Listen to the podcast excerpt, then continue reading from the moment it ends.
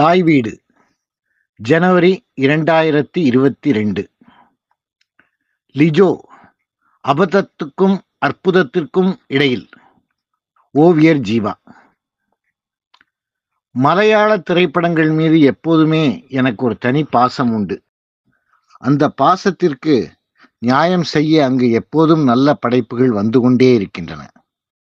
திறமையும் கலையுணர்வும் மிக்க இயக்குனர்களும் நடிகர்களும் தோன்றிக்கொண்டே இருப்பார்கள்.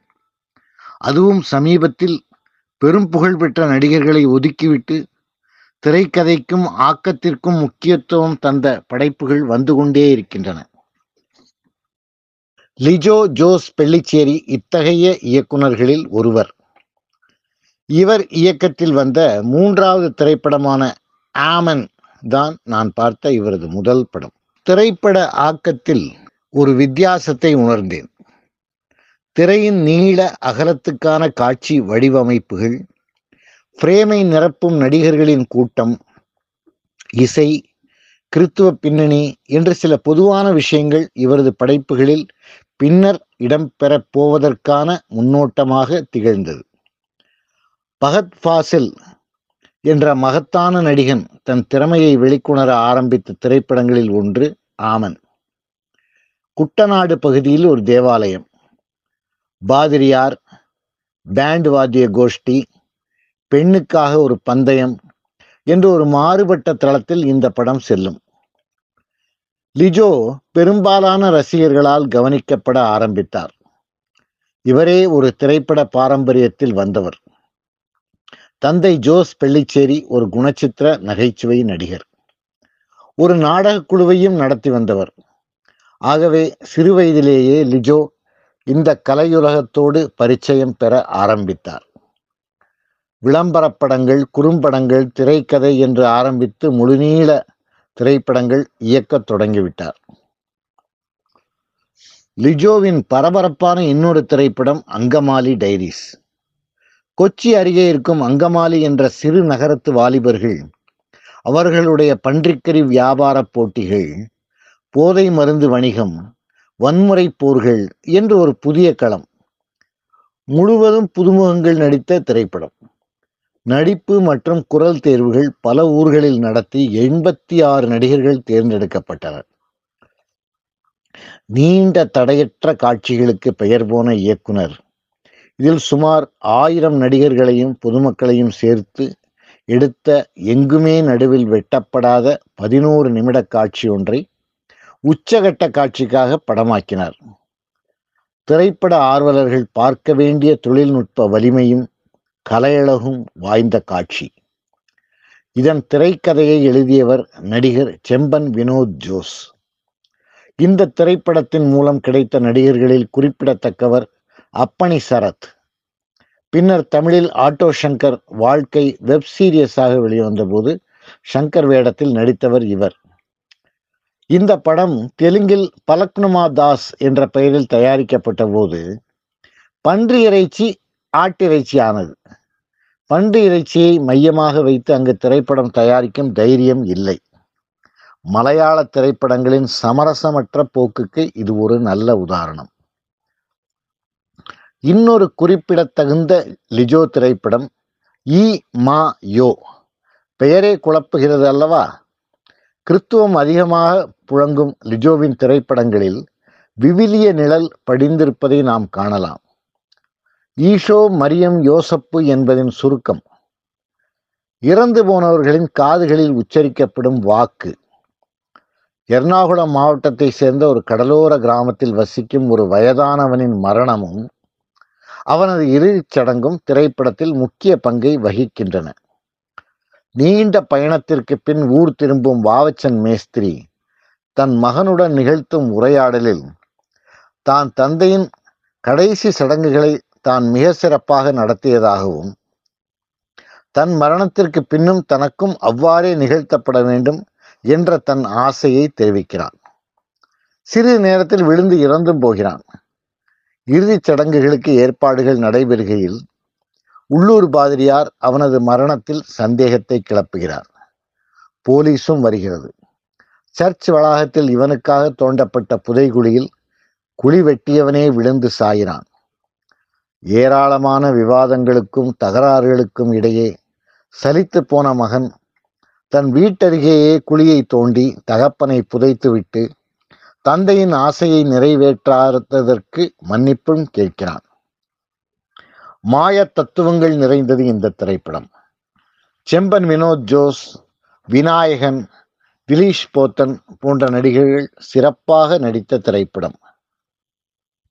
அங்கமாலி டைரிஸில் பன்றிக்கறி என்றால் பின்னர் வந்த ஜல்லிக்கட்டு திரைப்படத்தில் போத்திரைச்சி. காட்டை ஒட்டி இருக்கும் கிராமத்து கறிக்கடைக்கு கசாப்புக்காக கொண்டு வரப்படும் ஒரு எருமை மாடு தப்பித்து ஓடி ஏகப்பட்ட ரகளைகள் செய்கிறது. அதை பிடித்து கொண்டு வர ஒரு படை புறப்படுகிறது. காட்டுக்குள்ளும் கிராமத்திலும் தரிகிட்டு ஓடும் எருமை ஒரு கிணற்றுக்குள் விழுகிறது. அதை மீட்பது ஒரு பெரும் வேள்வி போல காட்டப்படுகிறது. ஆனாலும் இறுதியில் எருமை சகதிக்குள் சிக்கி கொல்லப்படுகிறது. இறுதியில் ஆதி மனிதனோடு தற்கால மனிதன் ஒப்பிடப்படுகிறான். ஏராளமான நடிகர்கள் இடையில் துண்டிக்கப்படாத நீண்ட காட்சிகள் ஒரு மாயத்தன்மை செம்பன் வினோத் ஜோஸ் ஜாஃபர் இடுக்கி போன்ற அற்புத நடிகர்கள் என்று ஜல்லிக்கட்டு ஒரு அற்புத அனுபவம்.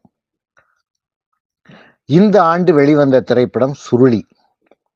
அடர்ந்த காட்டுக்குள் பயணிக்கும் ஒரு திருமேனியின் தலைக்கூடையில் ஒரு எறும்பு திண்ணியின் வடிவில் பயணம் செய்யும் ஈனா பேச்சு என்ற பிசாசு அவனை தவறாகவே காட்டுக்குள் வழி நடத்தி அலை கழிக்கிறது. ஒரு முடிவற்ற சுழல் போல அவர் இன்னும் காட்டுக்குள் சுற்றி கொண்டிருப்பதாக ஒரு கர்ண பரம்பரை கதை. மயிலாடும் பரம்பில் ஜோய் என்ற ஒரு தலைமறைவான குற்றவாளியை தேடி ஒரு காவல் அதிகாரியும் ஒரு காவலரும் சாதாரண உடையில் வேறு பெயர்களுடன் காட்டுக்குள் செல்கின்றனர் இவர்களுடைய அனுபவங்கள் தான் முழுப்படமும். ஒரு பேருந்தில் பயணம் செய்து காட்டு எல்லையை அடையும் அந்தோணியும் சாஜீவனும் காட்டுக்குள் சுருளி என்ற இடத்திற்கு செல்வதற்காக ஒரு பயணிகள் ஜீப்பில் ஏறுகிறார்கள். அங்கு ஒரு ரப்பர் எஸ்டேட்டில் மரம் நடுவதற்கான பணிக்காக தங்கன் என்ற முதலாளியை பார்க்க போவதாக ஒரு காரணத்தையும் உருவாக்கியிருக்கிறார்கள். வெகு பணிவான ஓட்டுநர் இனிமையான சக பயணிகள் என்று பயணம் தொடங்குகிறது. கள்ளமில்லா கிராமப்புற மக்கள் என்று போலீஸ்காரர்கள் இருவரும் மெச்சிக்கொள்கிறார்கள்.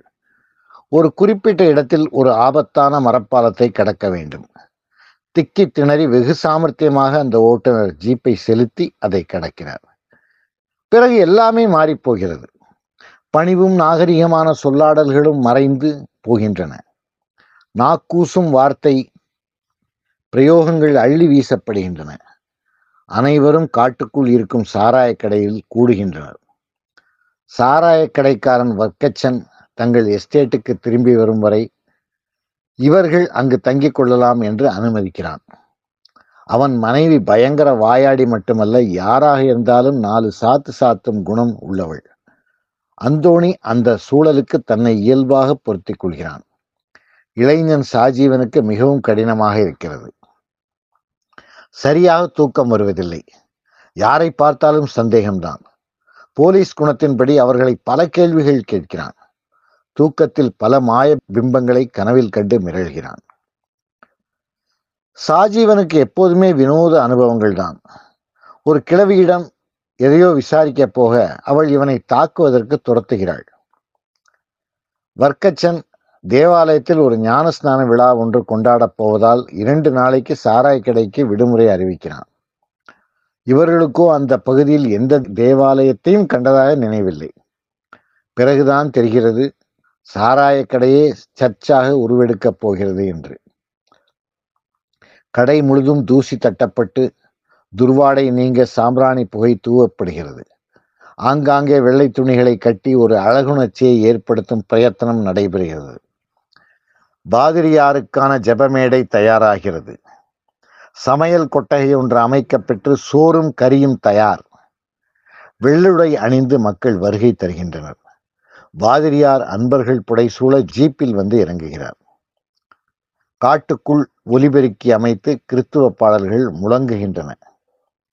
கோலாகலமாக கொண்டாட்டம். கரிக்கும் சோற்றுக்கும் பஞ்சமில்லை. எல்லோரும் விடைபெற்று சென்றவுடன் தேவாலயம் மீண்டும் சாராயக்கடை ஆகிறது. அங்கிருக்கும் ஒருவனுடன் வேட்டைக்கு செல்லும் அந்தோணியை மூன்று நாட்களாக காணவில்லை என்று அவர்களை தேடிச் செல்லும் சாஜீவன் மீண்டும் சில வினோத காட்சிகளை காண்கிறான். ஆனால் இப்போது வேறு இடம். வேட்டைக்கு சென்றவர்கள் வெறும் கையுடன் திரும்புகிறார்கள். துரதிருஷ்ட பழி இப்போது கூட சென்ற அந்தோணி மீது.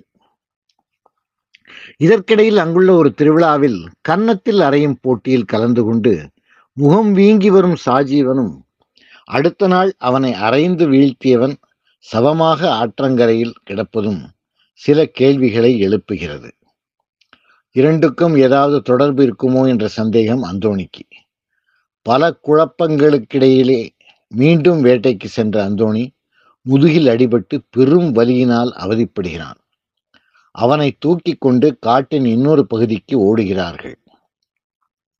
ஒரு சிறுவனுடன் தங்கியிருக்கும் நடுவயது பெண் ஒருத்தி அனைத்து ரோகங்களையும் குணப்படுத்துவாள் என்று சொல்லி அந்தோணியை அவள் குடிசையில் கிடத்துகிறார்கள். அவள் அடாவடியானவள். பேசும்போதே கடும் வார்த்தைகளை உமிழ்கிறாள். அவள் வீடே ஒரு மாயத்தன்மை மிக்கதாக தோன்றுகிறது. ஆனாலும் சில மருந்துகளை மந்திரித்து தைலத்தை அவன் மேனி மீது தடவி சிகிச்சையை ஆரம்பிக்கிறாள். சிகிச்சையின் முடிவில் இருவருக்குள்ளும் ஏதோ மாயங்கள். உள்ளே என்ன நடந்ததோ என்று சாஜீவன் குழம்பி நிற்கிறான். குணமடைந்து திரும்புகையில் அவள் விரட்டி வருகிறாள். சாஜீவன் அந்த சிறுவனிடம் முறைகேடாக நடந்துவிட்டான் என்று குற்றம் சாட்டுகிறாள்.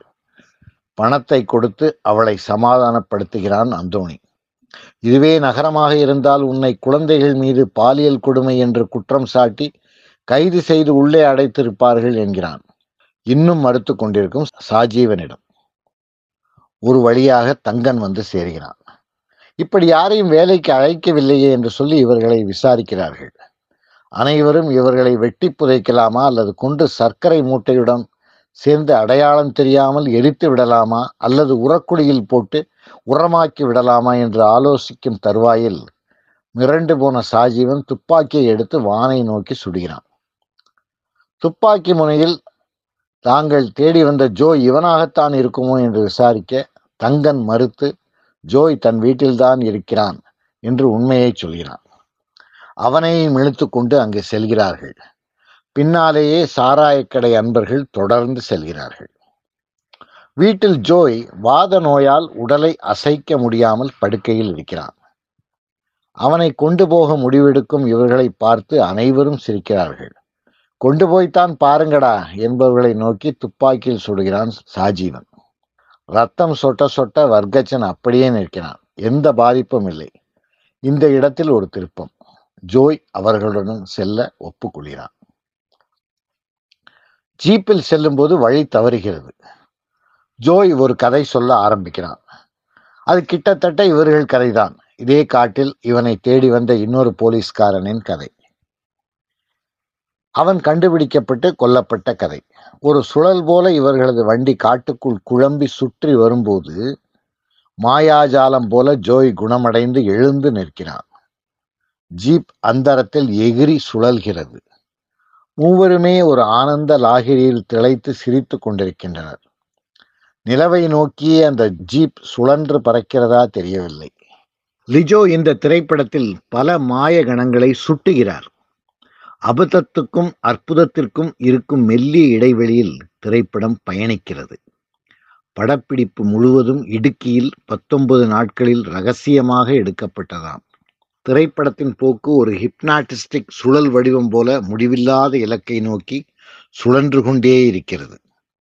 அருமையான நடிகர்கள் போலீஸ்காரர்களாக செம்பன் வினோத் ஜோஸும் வினய் போட்டும் சாராய கடைக்காரனாக ஜாஃபர் இடுக்கியும் தங்கனாக ஜோஜு ஜார்ஜும் மயிலாடும் பரம்பில் ஜோயாக ஷவுஃபின் ஷாகிரும்.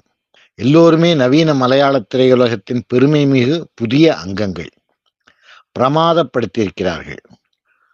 லிஜோவின் மற்ற படைப்புகள் போலவே சுருளியும் ஒரு அருமையான திரைப்பட அனுபவம்.